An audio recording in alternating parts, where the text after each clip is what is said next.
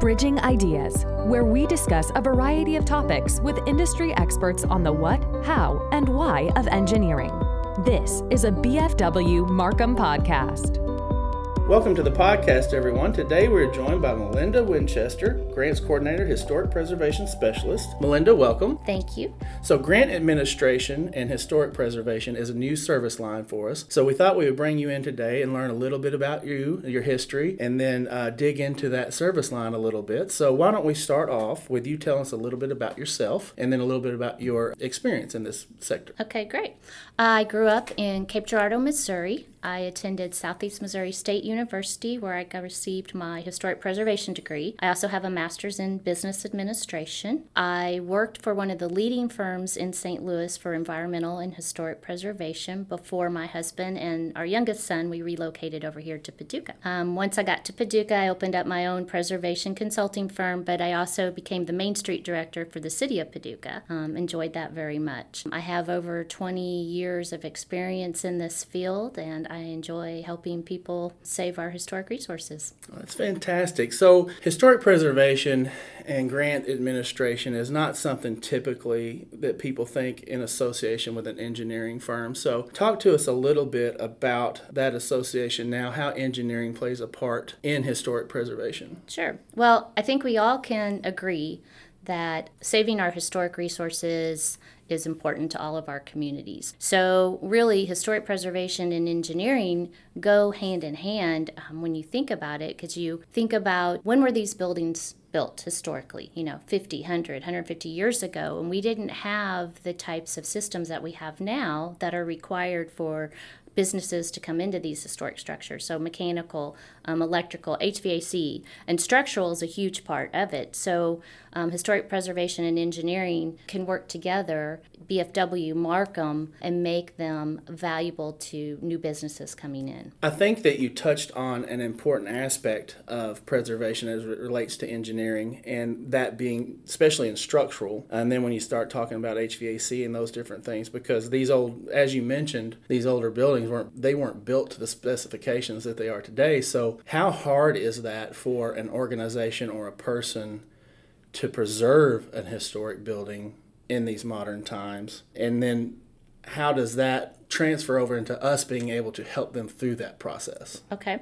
So that's probably the biggest challenge, because when you're looking at these historic structures, you're looking at, you know, buildings, um, the walls are extremely thick. They've got plaster. Um, there's certain things that you want to try to keep for the integrity, but you have to be able to put in H V A C and electrical into them in a way that you preserve their integrity and their character. Um, so that's where, you know, the challenge comes in. It's also can be extremely expensive to do that. So the way that we can help is with financial incentives like the historic rehabilitation tax credits, which come in for people that want to save these buildings, put in our new engineering systems, upgrades to get funding to do that. So that kind of segues nicely into my next question, which is that we talked about some of the most important elements in funding grants for historic preservation projects. So if we've got to do all of these things to bring them up to modern standards, but keep the character of the historic building, tell us a little bit about how that grant system works, you know, the things that you can provide through B F W Markham to a client in order to help them secure those funds to get those done. So when you're looking at grants, you've really, you've got several different kinds of grants that, that we will look at. For historic preservation, there's not a lot of grants per se out there for historic preservation. I have some through the National Trust and the Historic Preservation Fund, but they're few and far between for historic structures. They're always very specific on what their funding priorities for the year. This year, they're really looking at underserved communities on those types of grants. So we have to be more creative when we're looking at funding and financial incentives for historic structures. So that's where the state and federal historic tax credits come in.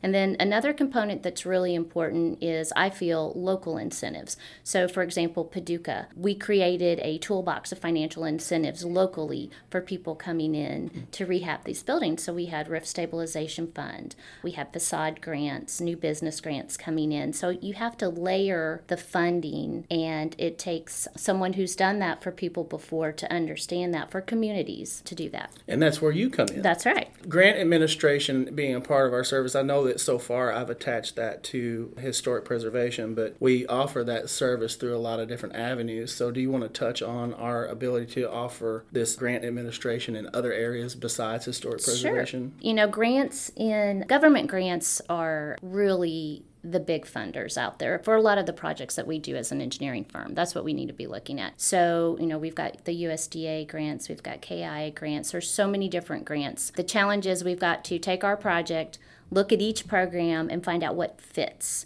And so that's what we do for our clients on the other side. And then we also have, there's nonprofit foundations, which is a whole nother avenue of grants that we can find for people as well. You know, in the article that we're going to be producing that features you in this line of service, uh, you talk about that we take preserving the culture of the region seriously. We have a culture here at B F W Markham that we think sets us apart when you compare us to other engineering firms. So you, in your short time here, maybe we could talk about that statement of preserving the culture of the region seriously and how we take culture serious and how it relates to the culture of our company and how they connect. Has anything popped into your head uh, having been here? And, of course, we've worked with you before in mm-hmm. the past. Sure. So help us make that connection to the audience of sure. B F W's culture versus the culture of the region and how we approach a project, or how and how you would approach a project and looking at either grant administration or historic preservation.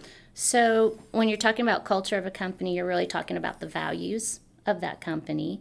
And so our values here are exceeding our clients' expectations, enhancing our communities, and then, of course, enriching our employees' lives. So before I started here, I think my first interaction really was with the City Hall project with B F W and Markham. And so it was apparent to me on that project that they really did care about, one, having the best project for the city, for our client, but also preserving the integrity of our historic research, uh, resource, the City Hall. And so I got to see that in action with that project, and I was really impressed with that. The other thing that impressed me is you did take the leap to open this new value-added service division for your clients to add grants administration and historic preservation, which that alone tells me that you really do care about the communities and the resources coming in. On the employee side, everybody here welcomed me in. You know, this is new, new realm of services, new realm for everyone, and they're all very open to how can her services be a part to, to service our clients? And so I thought that was great. And there's probably not a day goes by that one of the principals doesn't come down and check in on me and make sure that I've got everything I need, I'm being challenged. I love that. That means a lot to me. That's awesome. And and I agree with you. I, I, we definitely have the toolbox that we need here, all the employees do, in order to be successful. And and the, one of the things that I've uh, enjoyed over the, my time here is understanding that we try to be all-inclusive for a client.